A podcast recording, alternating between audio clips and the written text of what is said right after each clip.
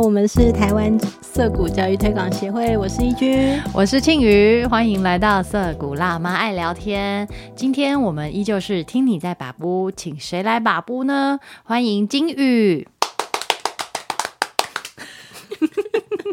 金宇要不要跟大家就是出个声，让听众？Hello，大家好，我是金宇。好，我们三个人其实也是蛮早就认识了。诶，金宇是也是自主学习促进会的会员嘛？对，对，我们上次见面是在自主学习促进会的那个会员大会上面。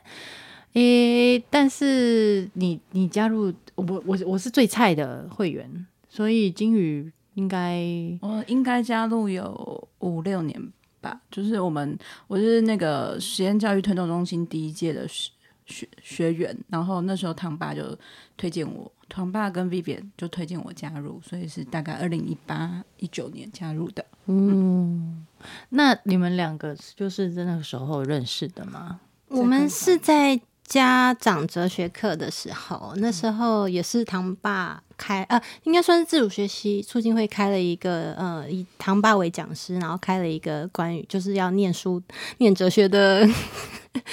家长的培力课程，嗯，所以哦，那更早，那可能是一六年的时候，哦，所以先在哲学课上面认识，嗯，后来金宇就经过推荐加入了自主学习促进会，对，嗯嗯嗯，那为什么我们今天会找金宇来啊？是义军找的，对不对？义军讲一下。嗯，因为金宇是一个呃，在实验教育跟体制教育都同时有呃教学的独立教育工作者，呃，可以这么说，可以可以，都是语文相关的教育嗯，呃，最早一开始带的是写作跟自学引导，所以他也我不知道算不算，因为实验教育一刚开始，他他本来就打破了那个学科的线，就是区分。嗯嗯，因为我看金宇的一个嗯背景，就是我们上节目之前都会先研究你一下，直觉就是，难道是国文老师吗？但是印象中的金宇又不像国文老师那么震惊严肃，然后是很温柔的一个人呢，所以其实也蛮好奇的哈，就是。金宇的求学历程，然后是怎么样来到实验教育圈子，然后在体制内又是怎样的经历？可以请金宇帮我们 review 一下吗？从从你小时候开始好了，现在就 现在就已经要讲到小时候吗？我们都是从小时候开始把布，是啊，你想从幼稚园开始也可以哦。呃，我是我觉得我求应该算是求学很顺利的一个人，对，就是。印象比较深刻，就是我国中生，国中生在我们那个年代中，我没有经历所谓真正的大考。我国中升高中就是参加一个考试，就直升，在那个年代，然后所以我就直升高，直升高中，所以大概就就是那一段大考跟大考前面的那个准备期，我就是就是很幸运的错过。可以直升的话，只有私立学校。有这样的系统吧？呃，那时候是完全这样会讲出年纪，反正就是完全中学开始的年代。然后就是你也可以去参加一般考试，那我就考考看。然后因为考上了，又有奖学金，所以我就想那就去念。所以大概是可能是二三月，可能三月份左右就已经考上。所以嗯，就是等于在国三下学期之后就没有什么不需要什么上课，我就是在图书馆或者是在教室各个角落游荡吧，就是可以做自己的事情。然后到高中的时候，呃，就比较惨是呃，升上高中之后就很很奇特，就被分到数理自由班，因为他可能以为你是呃，就是比较特殊状态的人，所以他就帮帮我们分班，就分。真的大家比较惨，大家知道我是国语文专业，被分被分到数理自由班就很惨。对，所以我在高一上，你自己有没有一头雾水啊？啊，当下就是很害怕。可是你你觉得，哎，我数学也不错啊。我我想应该是之前数学也还 OK，不然也不会直升。只是因为直接跟一群数理自由生在一起 是不同的两件事情，所以我那在高一上就过得很挫折。但是好像在我们高一下又在就重新分组，那我就选择当然就选社会组。那到大概。高三下的时候又参加了，呃，我们那年代有就是资优保送，哦所以就嗯呃以就是国文成绩什么全多少百分比，然后所以我就参加考试，所以我又又不用再考那个很大型的升学考试。哎、我 我我问一个哦那个敏感的问题，就是你那个时候还有联考吗？对啊，我们在年考的最后。哎，所以是同一 应该是同啦同样的同一世代啊啦我们在同样的世代 OK，可是你都幸免于难呢。对，就是很就嗯有，我觉得有好有坏。在我后来回顾这一次的时候，我就我觉得是有好有坏。然后所以搞说啊？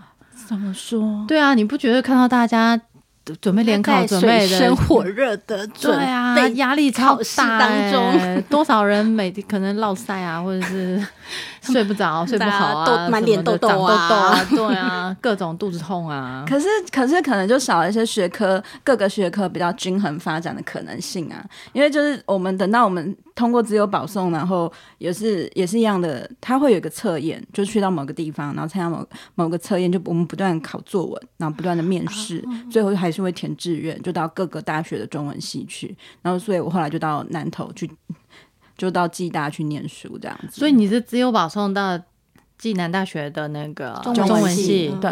啊？怎么那么怎么那么开心啊？所以你 高中的时候就有立定志向，就是从来没有，就当然对我来讲，就是国文是相对很简单的科目，所以并没有特别，它完全是依照就是依照在学成绩，用依照在学的国文成绩，然后还有一个智力测验，跟我后来看到好像还有性向测验，他会他会测验一下，然后就就一起到就送送那个成绩出去审查这样子，但并不是我们自己送，就是政府他会跑一趟跑一趟流程。对，然后可是，所以进入大学对我来讲也是非常的愉快的状态。但是我觉得他如果说某种程度自由生，他的缺点就是把那个生涯探索的时间延后了。哦？意思是说，你都都就没有在做其他事情，都 focus 在你这个自由的领域里面。，对，因为、呃，我们最大的好处是说，当时我们的师生关，我们都住校嘛，那老师因为 呃。就是算是比较偏僻的地方，所以老师也都住在那里，所以师生之间关系很紧密。嗯，那师生关系紧密的好处是，他就对于我们当时自由生，他就会有一些辅导。然后我大概大二的时候就参加，嗯、什么国科会大专生计划，就是比较早就被培养学术的志向的人。哦，哦，所以才会一路就念念念念，就念到因为一直一路很。顺利，所以就一路一直往上念。这其实也没有想过其他可能性。有啦，就是大三的时候我，我本来没有，从来没有觉得我应该要当老师。大三的时候，我有去，这可以讲吗？不能讲再剪掉那我们会逼掉啊，也可以哦。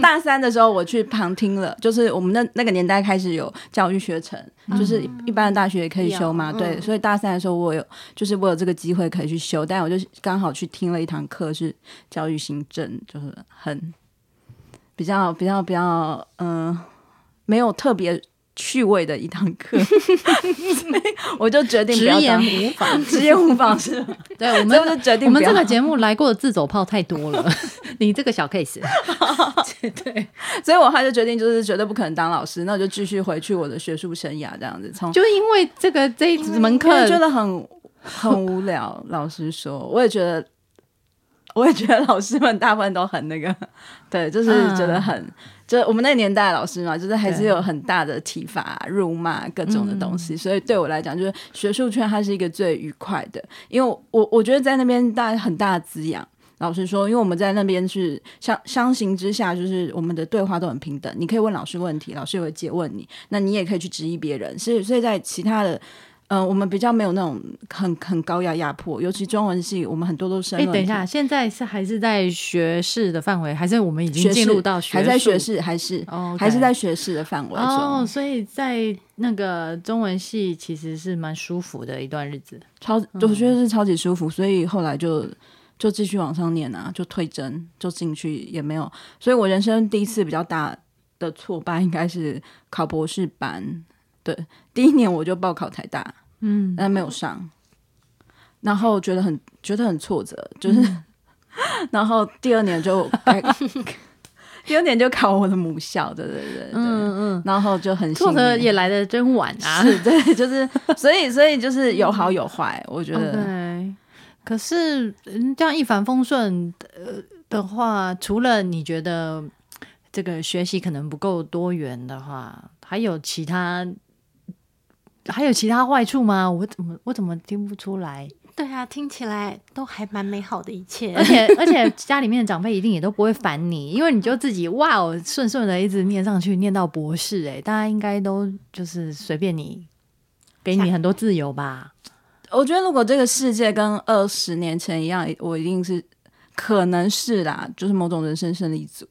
那当然，我觉得就是我们这个世代就开始变成了流浪博士很多，所以我大概在硕士班后期的时候就开始感觉到，哎。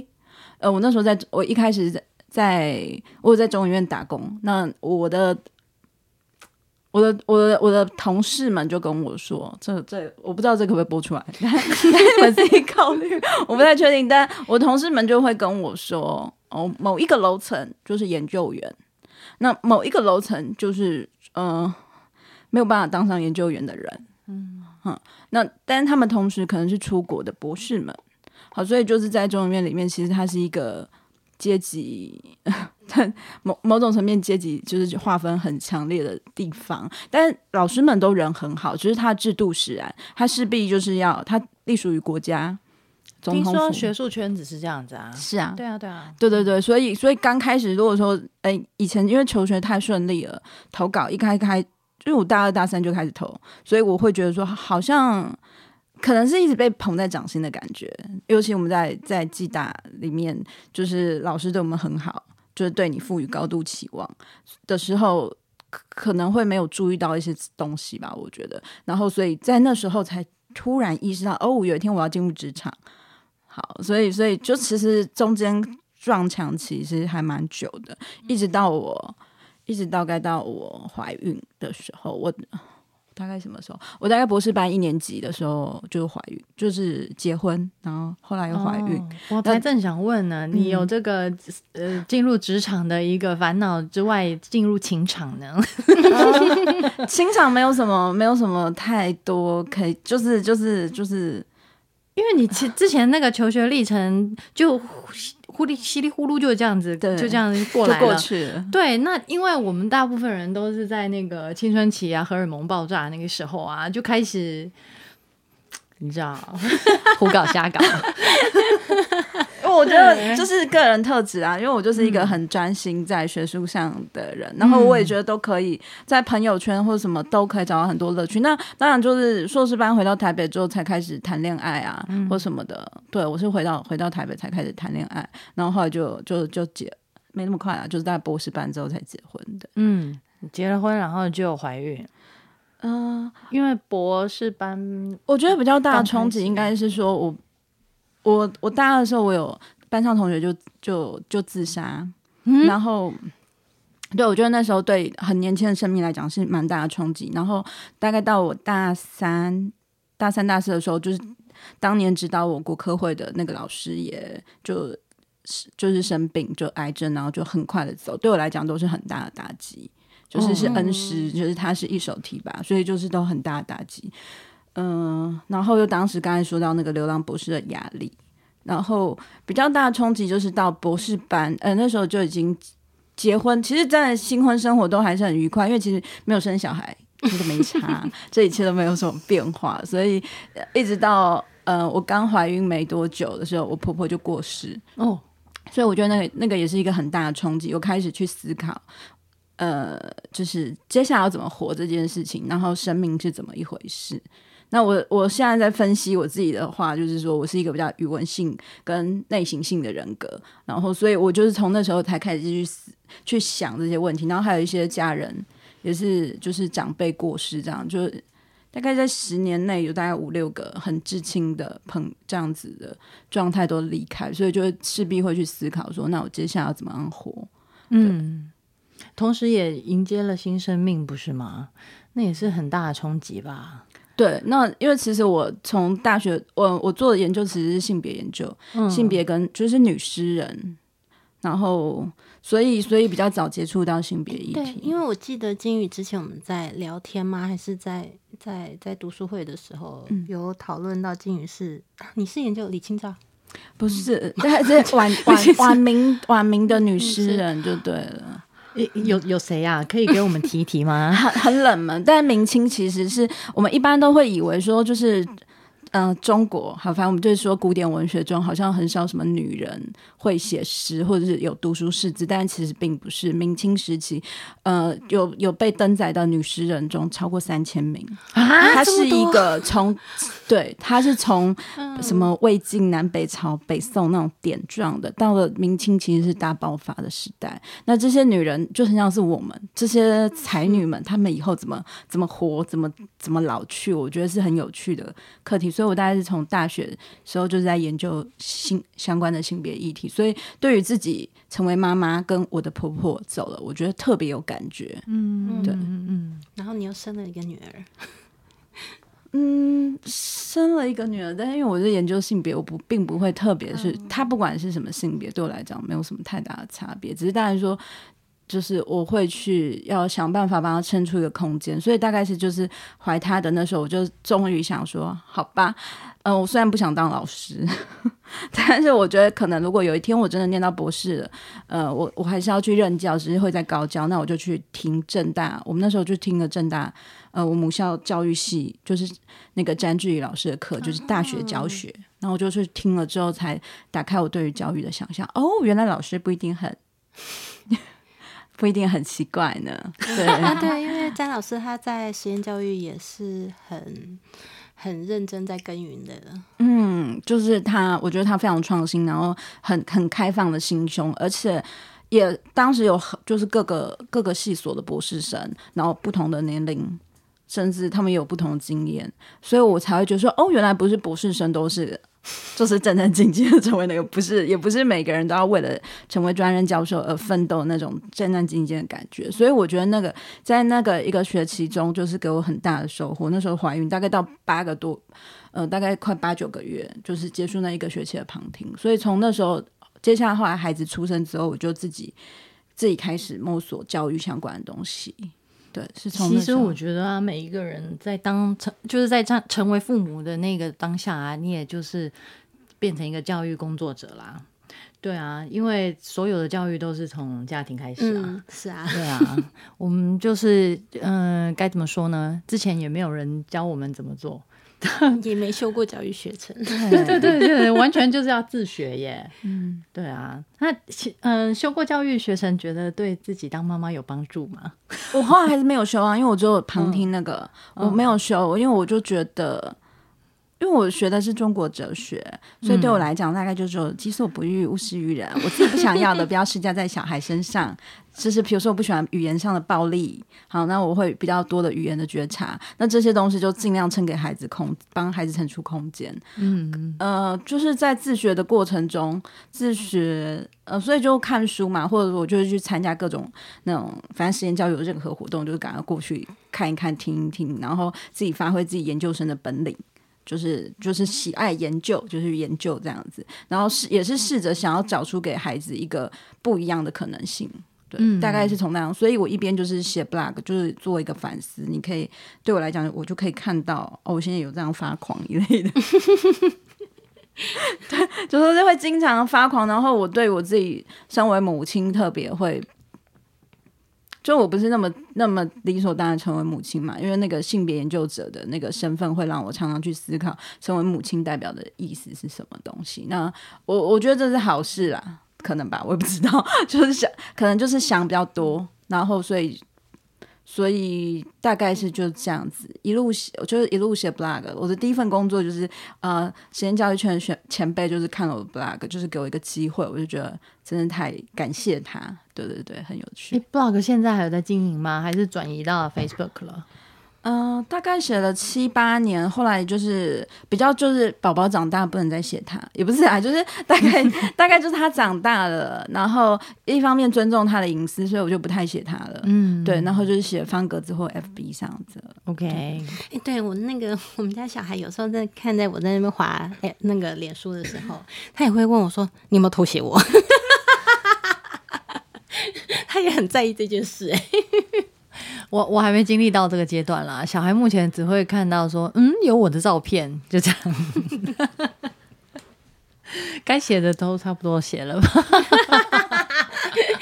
哎，其实真的再大一点，他到了青少，嗯，应该是到高年级了，他其实就不太愿意再露脸啊。对，披露父母披露他的事情，我觉得，嗯，他要那个宣示自己的自主权了。嗯，对对，我要控管我自己的肖像跟 肖像权，我的生活。对，我要保有我的隐私。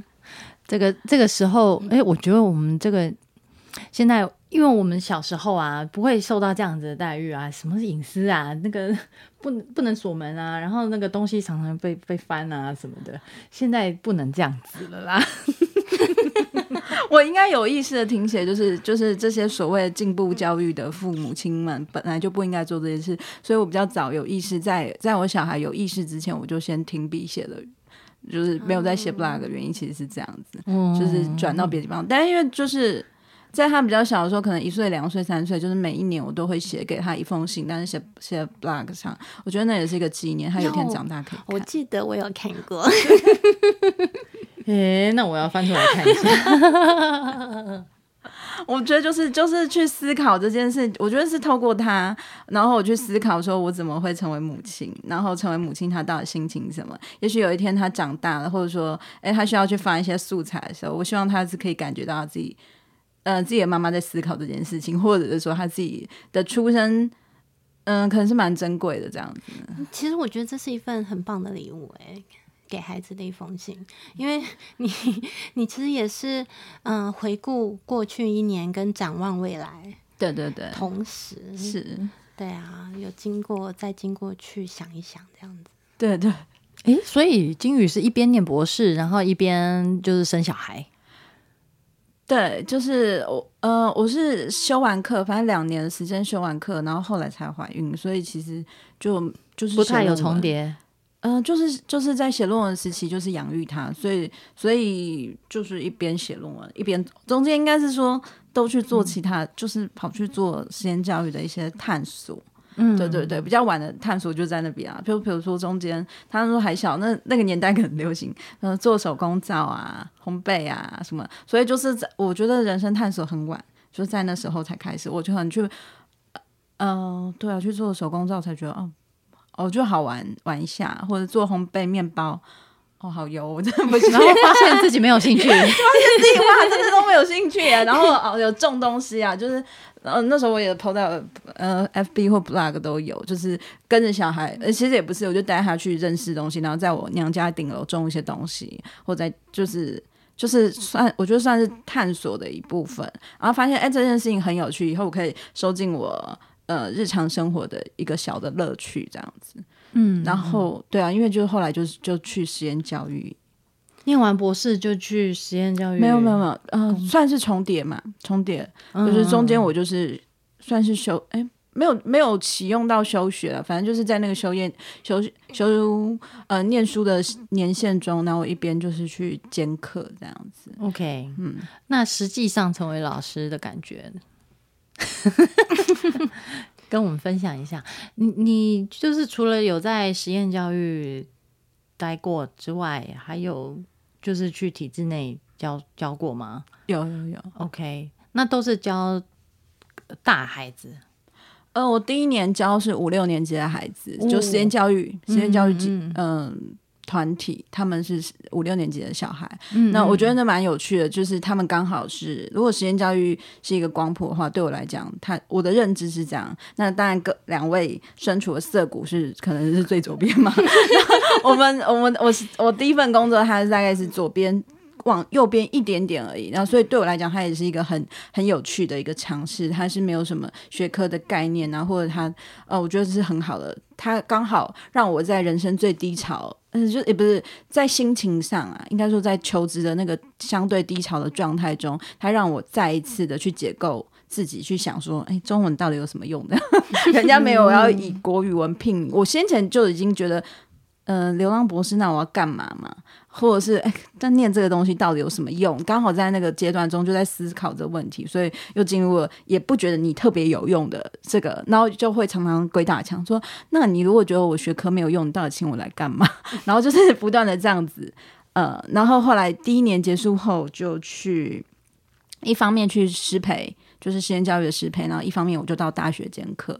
大学兼课就是大一，类似像大一国文这样子，那它也是有一些新形态的改变，叫阅读与书写，所以它也可能跟以前的不太一样。哦，就是因为我们大学好像大一还是有必修国文，对不对？对，对啊，所以现在也还是有，现在还是有，名字不叫国文了。有些学校不叫国文，有些还是叫。听说我听说有一些就是理工学院好像要取消嗯这个课程了。对，嗯，因为有的人会觉得那 是废课什么一类的嘛。对，当然就是对我来讲，我觉得也好玩，就是刚好我在实验教育端跟在大大学高教端，就是他都会有这样的小小的质疑的声音，所以刚好可以促使我不断去思考语文的核心是什么，然后我可以回来重新想，那我到底要教什么，我要怎么做。然后，所以我这几年的收获就是觉得说，语文就是除非除非我们讲英文或讲其他语言，语文它其实就是贯穿贯穿我们每个人的生命中。我们用这个工具在表达一些东西。那当然，我们可以越精精确的去传达我想要讲的东西，那其实就是语文使用的能力。对对对，因为就是我们会看到一些教育现场的孩子，或者不管也有也有一些教学工作者也是这样，就是他会讲不出来。对对对对对对对，我就是你要讲那个词不达意，对对对，就真的会是这样子，所以我觉得就就很有趣，就是这些经验让我回头来思考我的在学学这么多年的东西到底是什么东西。对，嗯，你在高教目前的观察到的高教的孩子呢？大家是为了那个必修，所以才去读国文吧？我觉得他们是，我觉得那那个很矛盾，就是呃，他他们当然是为了学分来才来读，或者说甚至是他们也可能多数是为了学分才去念他们的专业科系。那在不同的大学间，其实它有很大的差异。我目前在呃师大、台科大还有智理科大任教，那每间学校它会因为它的属性的差异，就是学生组成的。呃，不同的程度或者是它的多元性会有不同的面貌。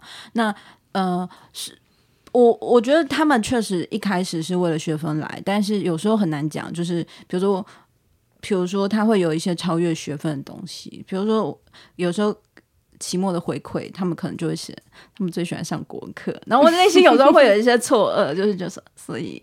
你要不要来念中文系？太天真了！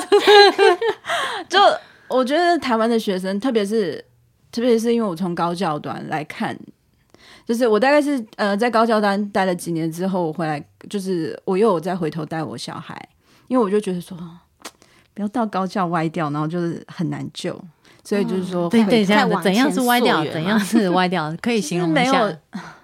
这这也可以播嘛？就是比较没有学习动机，他们也不知道自己要干嘛。我觉得完全可以理解。我过去就是属于，嗯，因为我真的念的很顺利，对。但是当然，我那个我我是不太能够理解说，哎，翘课或什么。因为我觉得好不容易我念到一个，比如说我不用遭受到很大的数学挫折，我可以念我想念的科系，我觉得超棒的。可是我学生显然不认为这样子，有一些啦，他们真的好像会是我三十年前那个年。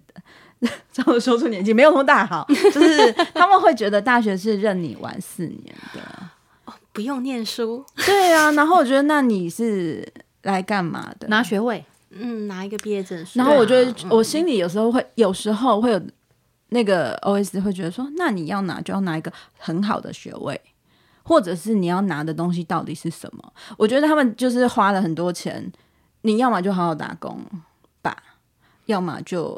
好好念书，但那如果你要的话，你可能要练习在这中间找到一个平衡吧。可能，可能，当然，因为我遇到他们的年纪，他们都还很小，才大一，就是他们还在很剧烈的震荡中，所以还在摸索那个平衡。对，不同的学校就会状况不一样。缺乏学习动机，这个不，你不是第一个这样讲的大学老师啦。因为我们同年纪的很多，他们都进入大学任教啊，对啊，其实这个是蛮普遍的一个，而让这些教育工作者很蛮头痛的问题啦。因为你花了那么多心思准备，结果对方根本他没兴趣，或者是。嗯，的当然也不是全部啦，但是就是好像比例蛮高的哦。呃，除了除了是没兴趣，就是呃找不到自己想要念的那个东西，就是稍微多一点兴趣也也也也不多，或者说或者说我不太确定，就是说我们是不是即使我们选一个不是那么喜欢念的东西，就是不是所有东西都是兴趣嘛？可是我们是不是需要？我不太确定，我到现在还在思考这件事，就是我们把那个不太喜欢的东西，但我们只要做到六十分的概念，但但是有时候有一些。越有越多比较负面童年经验的孩子，他们我们就可以看到他就是他完全没有，他会有个抵抗，他他就是来他就是来学校抵抗这件事情。然后嗯，另外一方面啊，我觉得有可能是因为我身边的朋友啊，他们都是 就是那种所谓没有用的科系，文史哲一类的，马上金宇中箭。就是这一类科系的教育工作者啊，我觉得比较常会就是碰到这样子的学生，就是他坐在那边，但是你感觉到他完全心啊人啊不是在那里。呃，他可能是因可能因为这这个课是通识，就是他学校规定他一定要上，就变成他还是一个强制的一个上课的角度。对，那如果再加上我们刚刚聊到，嗯，他会有一些就是反抗的一个，呃，一个一个立场，一个一个态度的话，那这些课对他们来说，呃，通常是当然就是如果他越能混得过，越好混，是是是越好的。那他不见得有机会会去跟老师真的是对话，或者是。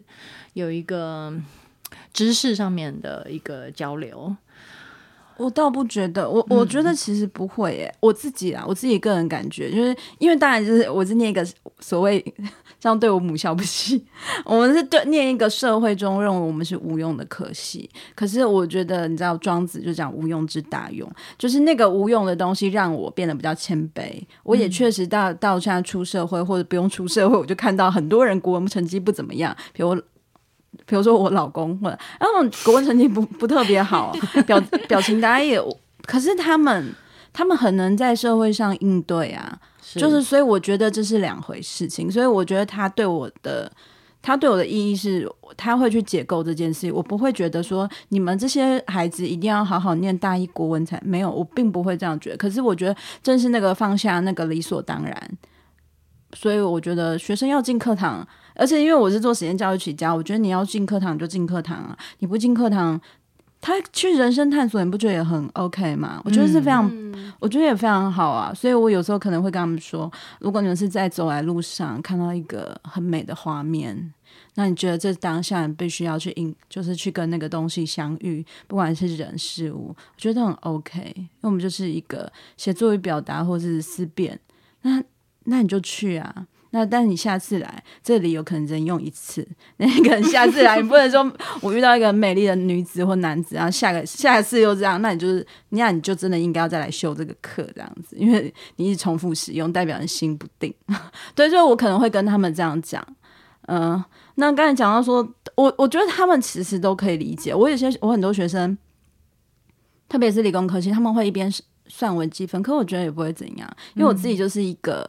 我可以同时做比较至少两件事的人，所以我确实是可以一边看书一边看电视的人。所以我觉得我的学生，他们有的人真的在期末中会写。我虽然都在写算微积分，可是我在心中有一边想老师在讲，他可以跟得上啊。我觉得我就不 care 这些事情。那个就是真的很厉害的学生。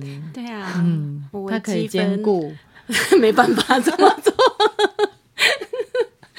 光是很认真看都看不太懂呢，就是在可能在这思考瞬间，因为他们反正我们课堂上很多，呃，在有些大学的课堂上比较多就讨论，所以他们就是他们人就是会被声音给吸引啊，所以他就算是必须要，他们那个是他们才是叫他们必须啊，所以我觉得就是比较，我觉得相较之下，因为我后来进的这些大学在这边兼课都很很幸运的。没有太大的管制，所以我可以就是在在师大我们上阅读思辨或是写作表达的课，它是它是一个新的改革，所以我们课堂上就是很欢迎学生提问题，应该是说他们必须要练习提问。所以呢，很多的师生互动，所以即使是他们坐在那边，因为我们课就是被排到早八，你知道，可是我觉得也都学生也都可能来到六到八成呢。对，早上八点啊，对，哇塞！我每次都称赞他们，我觉得你们真的是太神奇了，真的很棒。你真的只要一直鼓励他，我觉得学生们都都真的会觉得自己很棒啊。所以，所以我我觉得就是还好，我比较没有到很明显的那种人文科系的挫折，因为我觉得好家我我教的东西是这个。对，那不过这两年有在专三教课，就是专三就是五专三年级就会有有一个。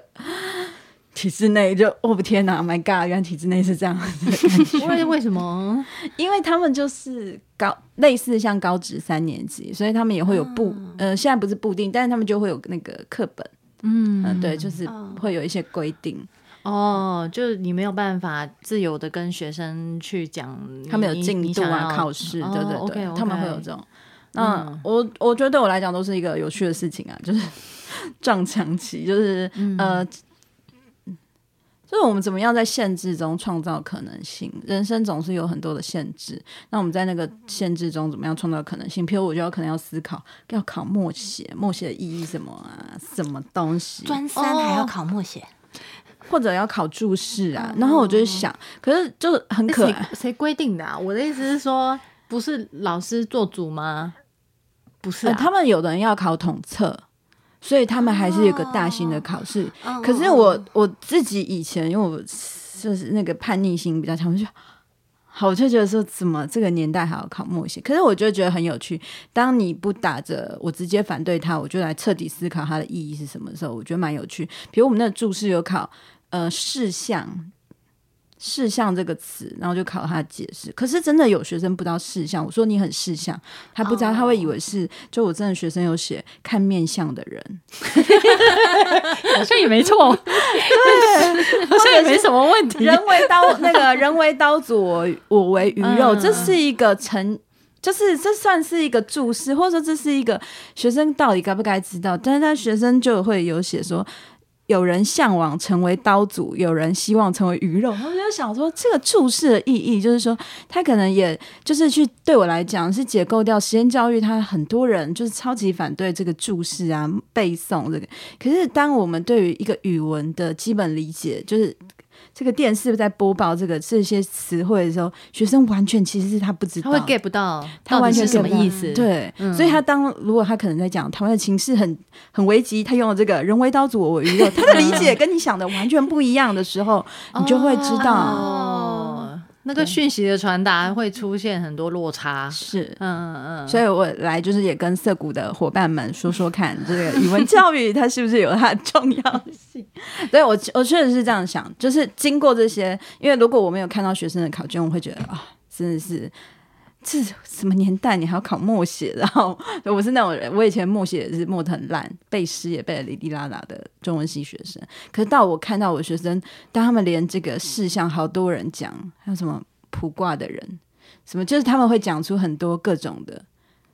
自己的诠释。对，实我其实一直有个困惑，就是，嗯，我现在觉得，因为我现在小孩在国中的阶段嘛，我觉得他在在这个对于语字字词的解释上，因为书看的不多，我以前其实也不太背，可是因为有大量阅读，总之你自己前后文就贯通起来了。可是他们现在。也不太看书，然后又迷音就玩的很开心，所以迷音本来就在解构字词，有没有？所以我觉得真的就语语文对语文的精准度，他们有一套自己的解释的方法，对。其实我觉得跟我们以前哦，我们要求的精准，跟他们就是在自己的民营世界里也玩的很开心，就是了。对啊，我我觉得是很 OK 的，只是就是说，我们有没有那个同样，就我觉得是选择的问题。我有一个可以用民，我可以我也可以用民民音，所以我们有时候课堂上我会叫他们弄成弄成民音，把你现在的心情用一个民音梗图表示，或者说我们设置一些活动，让他体验语言文字跟图像，或者甚至是肢体动作，在不同的东西中，你。怎么样去传达自己更多的情感？他们可能就会发现说，手势做不出来，所以他必须真的要透过语言文字，甚至语言不够，我要用文字，他们就会感受到说。文字有一些东西是不一样的，那我觉得梗图是完全 OK，只是说他有没有那个选择能力。当我要用精致的东西，我要去用一个载体去表达我很细致的情感，我可不可以有那个选择能力？对，就是这几年在高教闯荡的一些感觉啦，就是我觉得他比较帮助我去思考这件事情，说语文到底是干嘛这样子。那那个我们。照惯例都要问一个大灾问啊，就是你经历了这一切之后，教育对你来讲是什么？教育是什么？对，有人会说教育是成人之美，但我不觉得，就是成人成己吧。我不知道，教育我觉得现在想就是尽量不要当小孩成长路上的一颗石头。的尽 量挡路，对，我就不要挡路就很好。但是我觉得是陪他们一程。对我来讲，就是也许我在不管是高教段哦，我刚才说，就是我在高教几年之后，我就决定说，那我回还是回去一边，就是陪小小孩。他们这样歪其实因为他们还是有很多写作，就是应该说高教我们会有一些规定嘛，像写作文。那你说写作文，它好像看起来很自私，规定一定好或不好，也不一定，就是。学生们会在里面吐露非常非常非常多的心情，我相信是他们的爸妈都不知道的。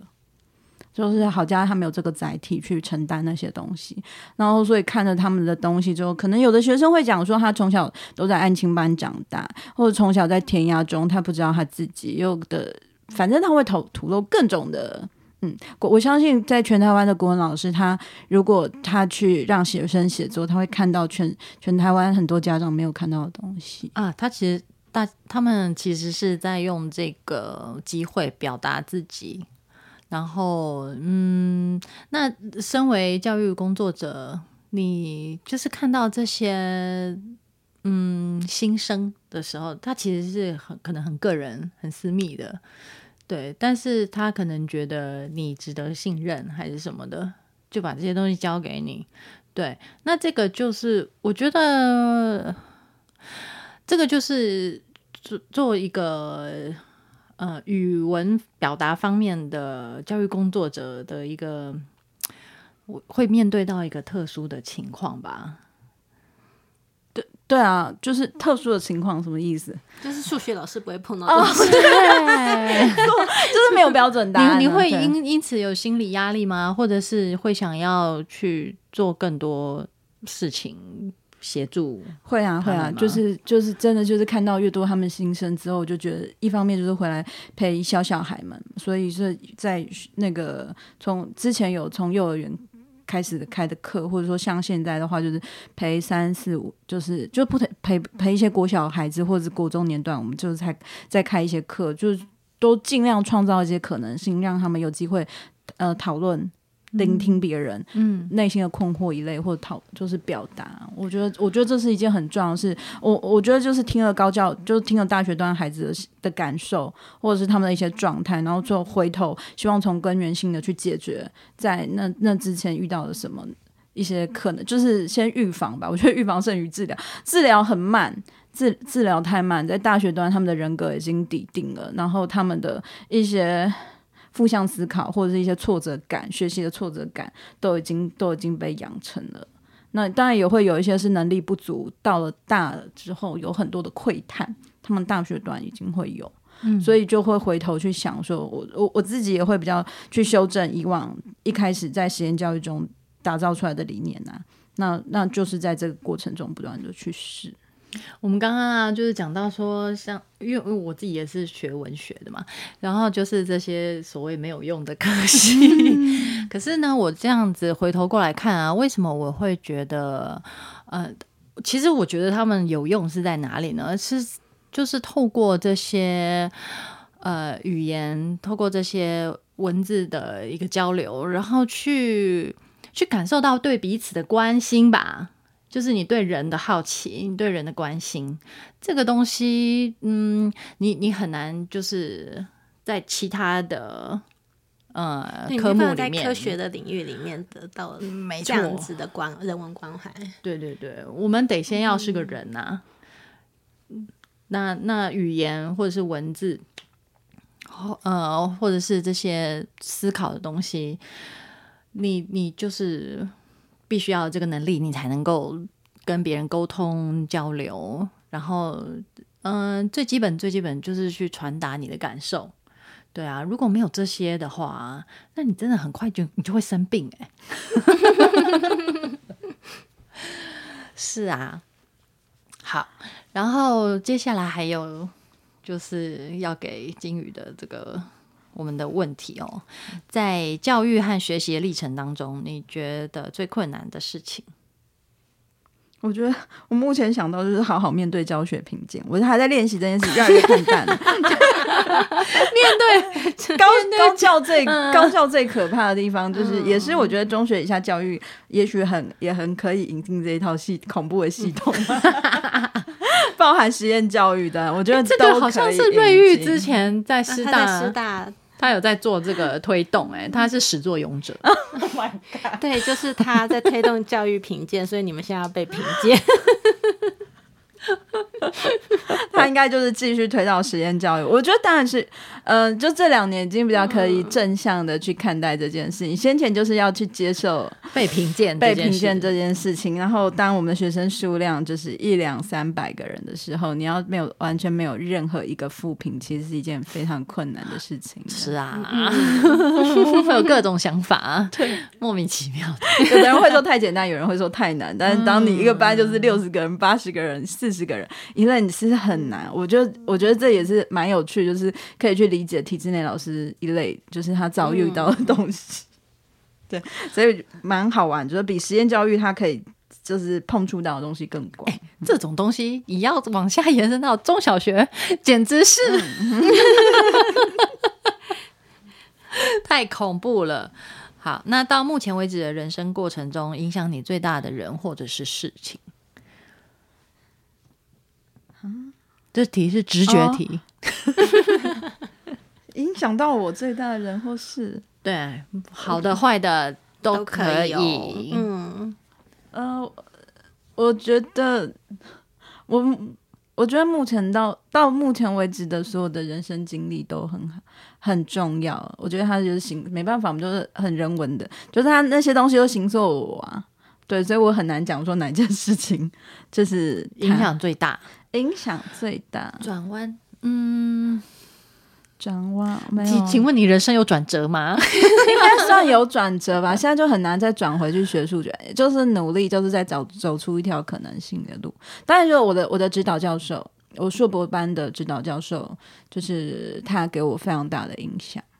他让我看到，就是在学术之外，他就说他还是因为我先前很愧对他，我会觉得说回去就是我好像在不务正业的感觉，我在做这些教育工作好像很不务正业这样。但我的老师就跟我说，没有啊，他们也是要研究，也是要教学。然后他说他先前一边做学术工作，还是去当讲故事妈妈。我想哇，你都当到特聘教授，老师你真的太厉害了。所以我觉得他会去修正我对于学术很单一、很苍白的想象，就我很感谢他。嗯那么，哦，这一题其实你刚刚好像也有回答嘞。你满意自己到目前的人生经历吗？我觉得没有什么满不满意，这也太教学评鉴的问题。我没有什么满不满意，就是努力的，就是我觉得行到这个中年，就是努力的继续的好玩的做下去吧。对我刚刚跟义军来路上，我跟他说，我没有什么很正面积极的那种很。人生胜利组，或者是或者是某种图像，没有，我就现在还是很摸索中啊。我也不会跟我学生说，哎，你们要朝着自己梦想前进。我说没有，我我我说，如果我五年后摸索出来，这样真的可行，我觉得以后就可以跟他们说，OK 哦，朝着自己梦想走，OK。没有办法，我不会这样讲。对啊，对，我就跟他们说，其实我超常在撞墙的，就是很辛苦的一条，就是因为你会遇到很多人。舆论的压力吧，所以我觉得完全可以理解。我在跟大学的学生也是讲自我探索的时候，说这这东西真的很难。对啊，我我面对比较年轻的人，我也是 觉得我没有什么建议可以给你们，就努力的去做，或者是去感觉，那不要自己都觉得很困难了，我没有办法给你们建议耶，真是抱歉，加油。好，那如果人生可以重来，最想改变的是什么？没有哎、没有，我跟 你刚才讲的瞬间，我想要说，哎、如果如果当时我有中文系在辅修其他，我觉得可说也蛮有趣，因为我其实曾经很想要当科学家一类的，什么？这在在哪一个时间点？怎么会有这个 所以我就说，就是灵感？lost 掉很多的数学学习的过程中，哦，对，我们都就没有、那个。差点忘了，你是曾经是数理自优生。所以就很惨呢、因为我 lost 掉那我这样 lose 掉，这样几乎一年嘛，国三下还有高三下，所以几乎数学的程度就补不起来了。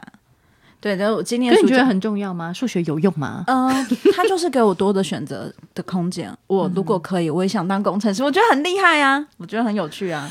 应该说，人文社会中，我绝绝大多数我们都都接触过的啦。就是说，呃应该说到现在，我才能够说，我已经大部分接触过。我很想要，如果这接下来的几十年还有机会，我今年就跟学生说，我就说，呃，我今年暑假想要重新再回去学数学。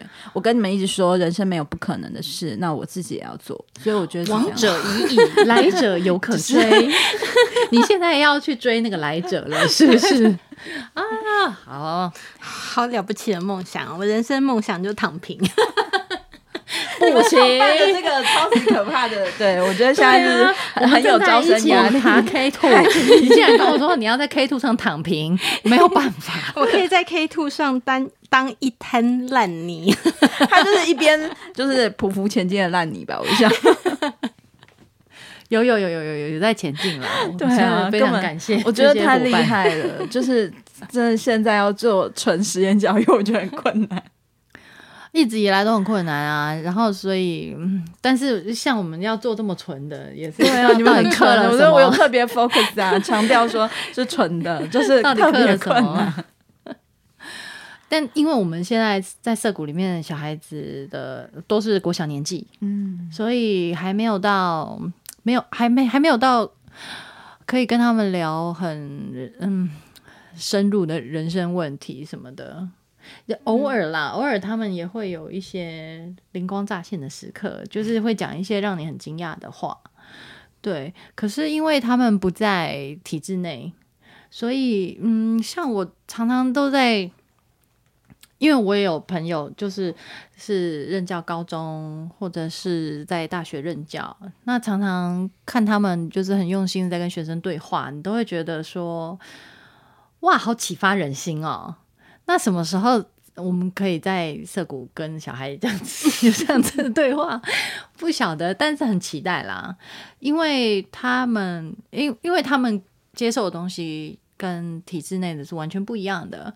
那体制内的状况就是。诶，老师很有想法，然后他已经有准备好这样子的一个素材，可以跟学生讨论了。那但是在社谷里面没有，变成是说是要小孩他自己他有什么触发，然后他来跟你讨论。对，那变成大人常常就是要在等，你要 耐着性子等。对，真的要非常有耐心。嗯，是大概差异是这样子啦。我觉得等待是很重要的一件事情啊。我我自己带实验教育小孩，我觉得是很有趣。就是对我来讲，就是各个年龄层，我现在目前大概就是九十、十一年龄没有带到，没有，就是目前都还没有机会带过九十、十一年级。嗯那大概从小一，呃有时候有时候是带一些营队或一些课程，所以大概小一到那时候，呃，大四都有教过，九十、十一还没碰触过。我觉得小小学生很有趣啊，就是他们的。他们是对，他们是另外一种有趣，我觉得他们也非常非常可爱。天马行空的，但他们其实会发展出人，就是那个哲学，他们会发展出某种正义感。其实问他们会有很多直觉性的东西，我觉得那个东西是非常敏，就是切，我觉得是非常切题，是我觉得很精准。我也很常问问小孩他的一些意见跟想法。哎、他们都超直接的，一针见血。虽然有的时候会觉得 被冲击，对他们，哎，我觉得现在小孩啊，在就是这个年，嗯、要怎么讲？他们对于大人观察的敏锐性是很足够的，他可以一眼看穿你是不是一个，譬如说双重标准的大人，并且呢，借此表达不屑。他会觉得，哎、你你你说话这样两套标准，那我可以，嗯，我可以不理你了，这样子的状态耶。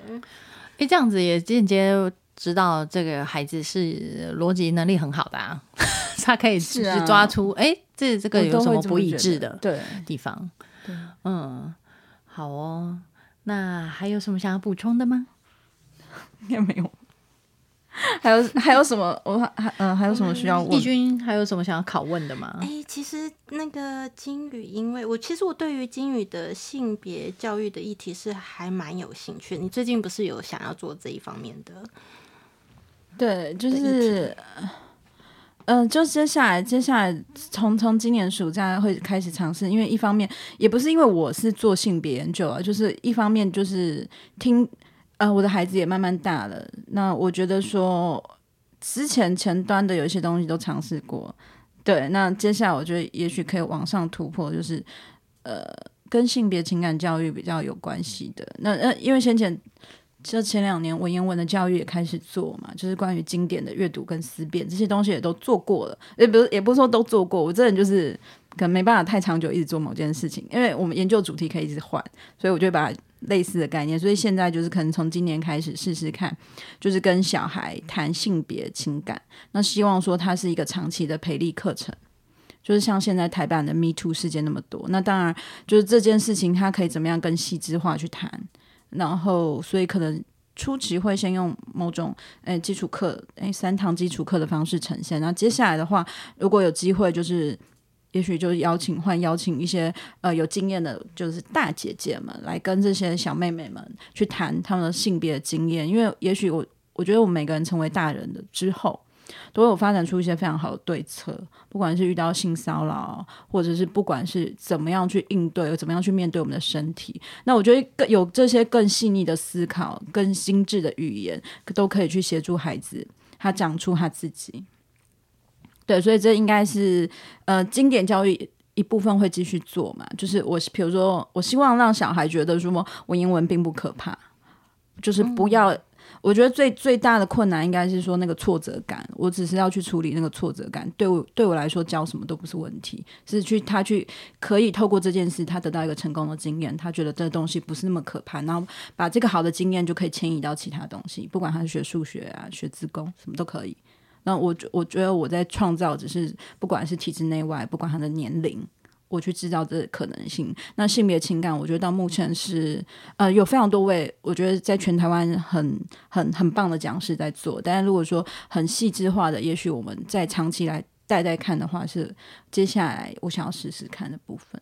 嗯好好，谢谢金宇。今天非常高兴可以请到金宇来我们节目，希望你的接下来就是你的计划都可以顺利实现，然后大家一起加油吧！谢谢谢谢谢谢，拜拜拜拜。